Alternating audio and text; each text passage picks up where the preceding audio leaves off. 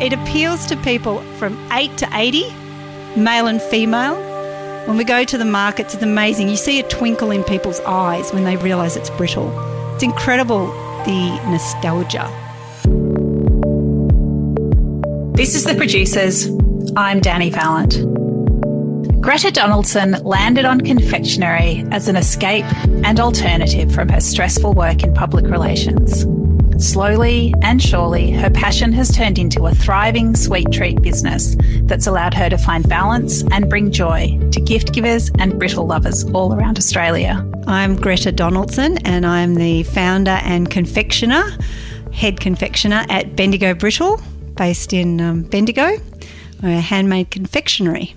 Peanut brittle, macadamia, cashew, and almond brittle as well, with a couple of new brittles on the uh, go as well. We're just researching a couple of other options at the moment. With decades of experience as an independent business owner, Greta's media and PR work was at the core of her identity. But over time, she extracted herself, moved to Bendigo, and made her side hustle a serious operation.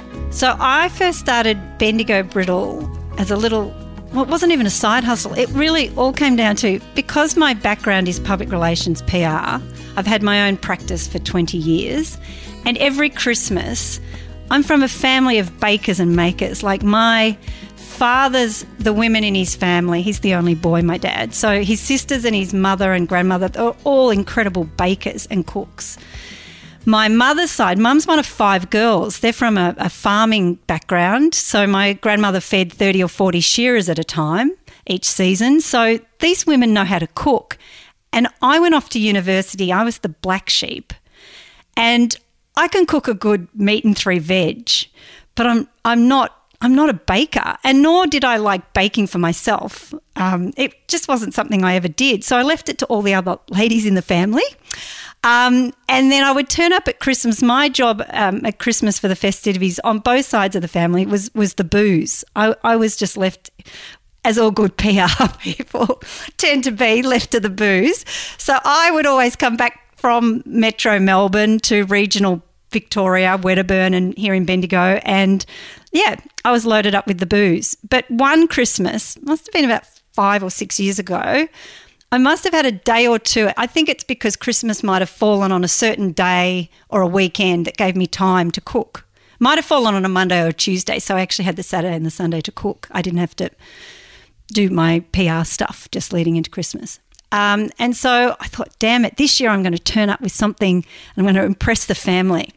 So I dug out old recipes um, from my mum's side of the family, my grandmother Norma Ralston from Myola in Toolleen, which is just uh, north and, and, around Echuca, Goornong and Echuca way. Um, I grabbed her peanut brittle recipe and her shortbread recipe and I cooked both and I packaged everything up.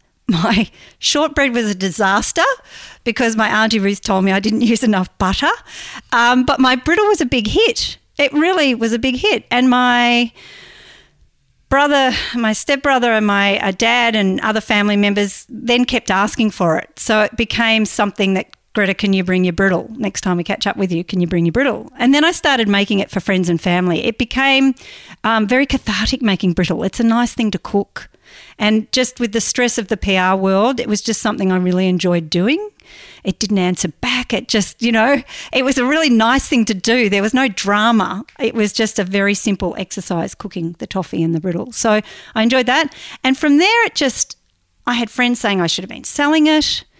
And then I actually went to a birthday party in Buninyong, Georgie Coglin's 40th birthday party in a town hall in the middle of winter. It was a B&S. We all had to dress up. And I bumped into her best mate, Marty Featherston, and she just finished a design course. And so Marty and I that night, she said she'd help me design the packaging. And it just went from there. So she's a Ballarat based girl. I'm here in Bendigo. Two of us put our heads together and we created the branding and the packaging. And so that's been the story. And it's just gone from a small little business where I just thought we'd go to the markets to now being, well, we're almost Australia wide. Like it's starting to really take off. I'm getting inquiries from all over the place. As time went on, the long hours of a PR person weren't doing it for Greta, who was a country girl at heart. Eventually, the city seemed to be telling her to leave. I was looking to get out of PR because I felt like it was um, a young person's game. I was getting older and I was just working incredibly long hours, and I knew that I couldn't sustain it. And I didn't want to sustain it, quite frankly. I'd felt that I'd given given PR my best and my best years. So I haven't married and I don't have kids. So the the role has been my life. It's it's in my DNA working in PR, the media. So it's taken me quite a few years to extract myself. So but the side hustle was I moved, I left Melbourne and came up to regional Victoria. I actually that was all accidental in, in the sense that there was a big property development in South Melbourne next to where I where I was living, which is also where the office was based. So a big 12 story development um, was proposed and approved down my Bluestone Laneway in South Melbourne, near South Melbourne Market. So that sort of forced me to make some decisions as well. And so I I was already making the brittle from that location in South Melbourne, and that was for friends and family. But it wasn't until I got up here that it then it got its name and it became a serious little side hustle at the local markets. When she took her tree change, Greta thought of the country move as a temporary solution and something she couldn't even share with her clients. It wasn't long before the good life and heritage in her old hometown started to take hold. When I moved from Melbourne, South Melbourne to Bendigo, relocated, it was really only for 12 months, just while this big development, the 12 story development, was happening next to me. I rented a beautiful property just above Aussie Disposals. So when anyone's visiting, just near the fountain, the guys at Aussie's Disposals, Mel and his wife Jacinta, lovely people, really good people. Support them if you can. They, um, I was above them, and I got council approval, so it was a home-based kitchen. And it was just a beautiful location. I had a 180 degree vista of the city of Bendigo. So I'd been away for, oh, I, I think I did year 12 VCE in like 1987, 88. So I'd been away all that time. And because of the development in South Melbourne, it made me come back and decide I'd do a tree change for 12 months. And it was only going to be 12 months. And I didn't tell my clients, nobody knew. I just picked up and packed up in June and drove up here and continued to commute backwards and forwards as, if, as if nothing had changed because I felt at the time the world, a lot of my clients, people weren't ready for the remote working from home. You felt in the I felt the pressure in the PR world to actually be in in the town, so be around, be seen. So I kept being seen, but I was actually driving an hour and a half, two hours up and back each day to keep up appearances. But the the town, the, the centre of Bendigo is just stunning. It's beautiful. It maintains its old buildings. Like we've got such a long, interesting heritage. And I always, as a kid growing up here, I knew Bendigo was a special town and gold, yeah, like was, I didn't fully understand it all. I knew bits of it. But it's only now as an adult and having come back here and, and living here, I realised the, just the rich vein of history. Bendigo was the richest city in the world at one point in time. Like it's incredible that you think about that now and cities that you're comparing yourself with. It's incredible. And you've only got to look at the buildings to understand that, like what we have here. Just incredible. Like the, the visitor centre in town, the GPO. It's just it's just a, an amazing piece of architecture. And we've maintained it, unlike a lot of other towns and cities around the world. So if you come to Bendigo, like the, the it's a beautiful and the parks that we have, just what we've kept and not built over. It's really impressive. So my view every morning was this stunning. I had Rosalind Park. I have the the War Memorial, the beautiful GPO, the Shamrock Building, which is again another incredible building, and the the fountain, Alexandra Fountain, right in front of me. So it was inspiring. It really was. So the brittle um, at that stage, it, I think it was the the project working title was Auntie Greta's Nutty Brittle, and that that very quickly was changed when I had a friend come up from Melbourne who said, "I think you better call it. Why wouldn't you call it Bendigo Brittle?" I was like light bulb moment. So my friend now gets a year supply. She's on the books in that sense. Um, no, that was genius, and it was her genius. So I do credit that to her, Christy Kerr, if you're listening. Um, so that yeah, that's how Bendigo Brittle got its name. And then, yeah, home kitchen, we just kept cooking for the markets. I just always vision envisaged it to be just a, for the markets. But then the wholesale, the inquiries from the visitor centre and the different places around town, it's um, that's been um, a side of the business that I didn't anticipate, but it's it's strong. It's it's grown and keeps growing, so that's good. There's a reason brittle is called brittle. But what exactly distinguishes a great brittle from the rest? Brittle needs to be thin and it needs to be brittle. It needs to be brittle, brittle. Um, there is a long tradition and history with brittle of it being hard, and my role in this whole business has been changing people's perception of brittle. Uh, so we work very hard in here at Bendigo Brittle to keep it very thin. And then it also has to have a nice colour. There is also to get the toffee right and get the colour right. There's a bit of work in that as well. The basic process of making brittle is using quality ingredients and also just rolling with the process of creating the toffee. It's all in the toffee. And then we use quality Australian nuts where we can. And it's also it's about just giving the the process of making the toffee, the brittle, uh, the time that it needs. And also, there's a lot of attention to detail and quality control in the breaking and the packaging of the brittle as well. When Greta grew up in Bendigo, there was a pervading idea that you had to leave town to make it.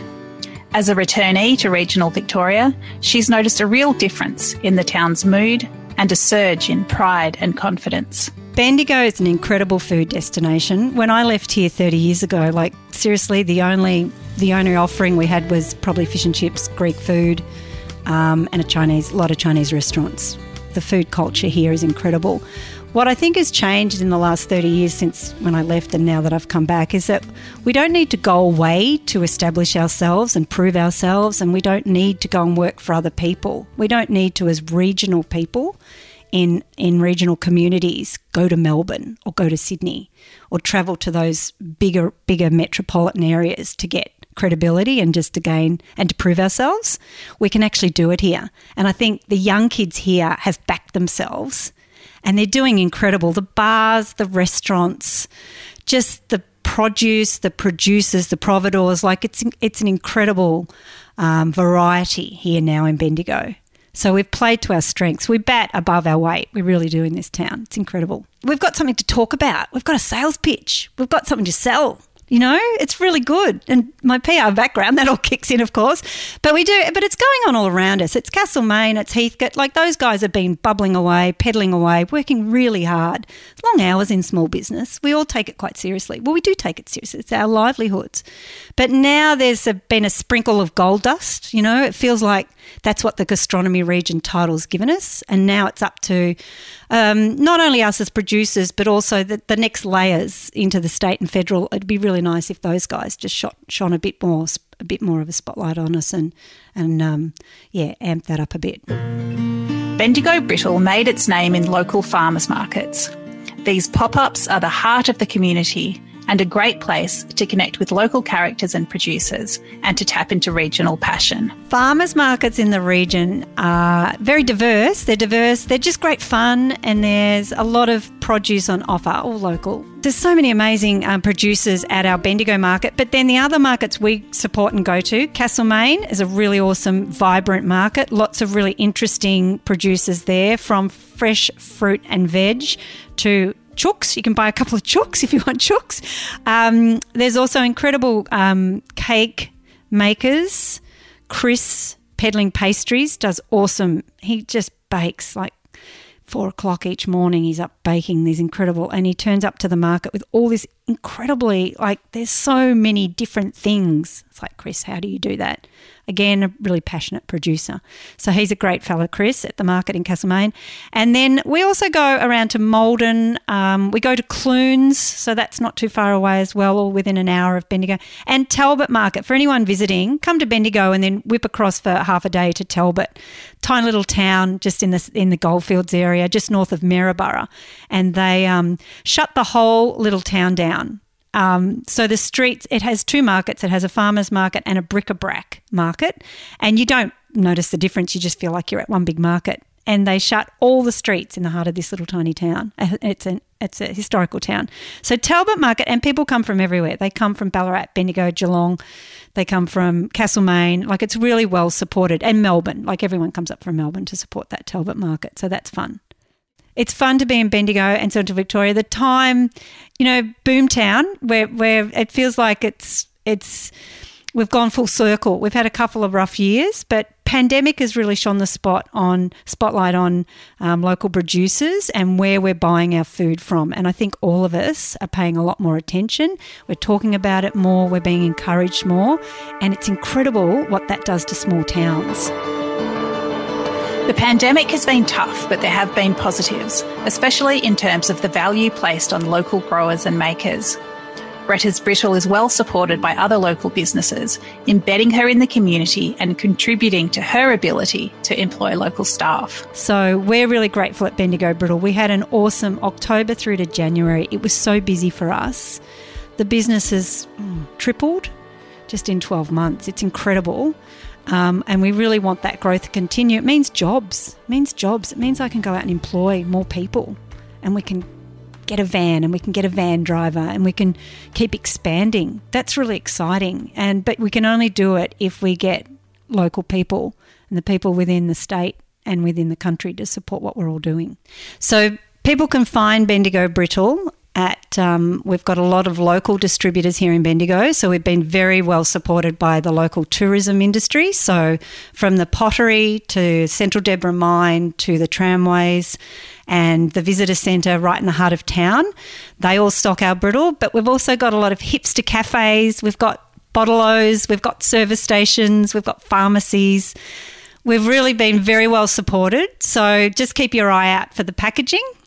It's in a coffee pack a coffee bag, which um, messes with people's heads a bit, particularly at the farmers markets. They look at us and think we're coffee and read the words brittle, and they get very confused. But no, it's the um, the the coffee bag is actually perfect for the brittle because it keeps it nice and uh, protected, and also the foil in the packaging is perfect to seal the the contents properly to keep the brittle fresh. So we know Greta loves brittle, but is there a right time to eat it?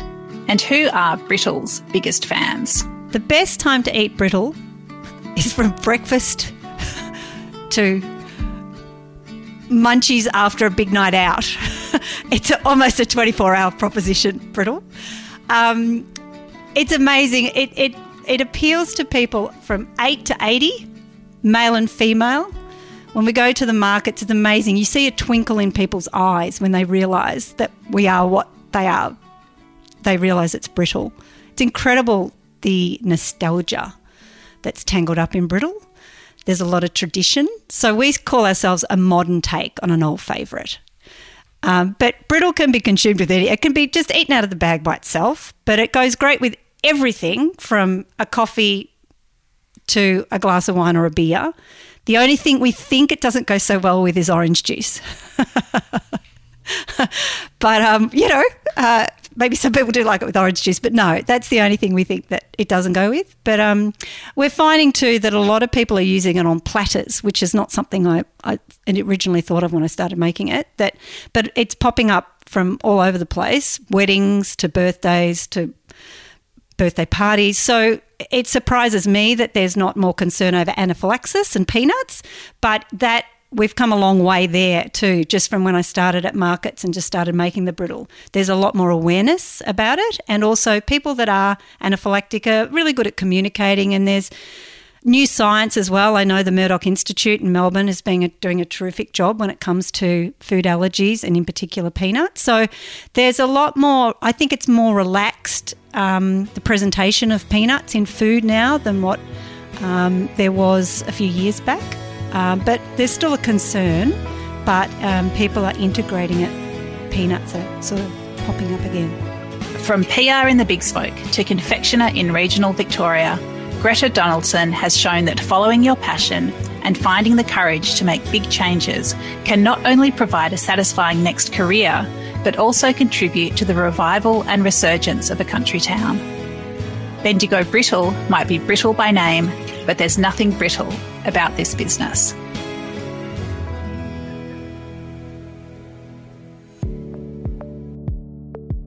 This is The Producers, a Deep in the Weeds production. I'm Danny Vallant. Stay tuned as we talk to some of Australia's best farmers, makers, and growers. Follow us on Instagram at Producers Podcast or contact us via deepintheweeds.com.au.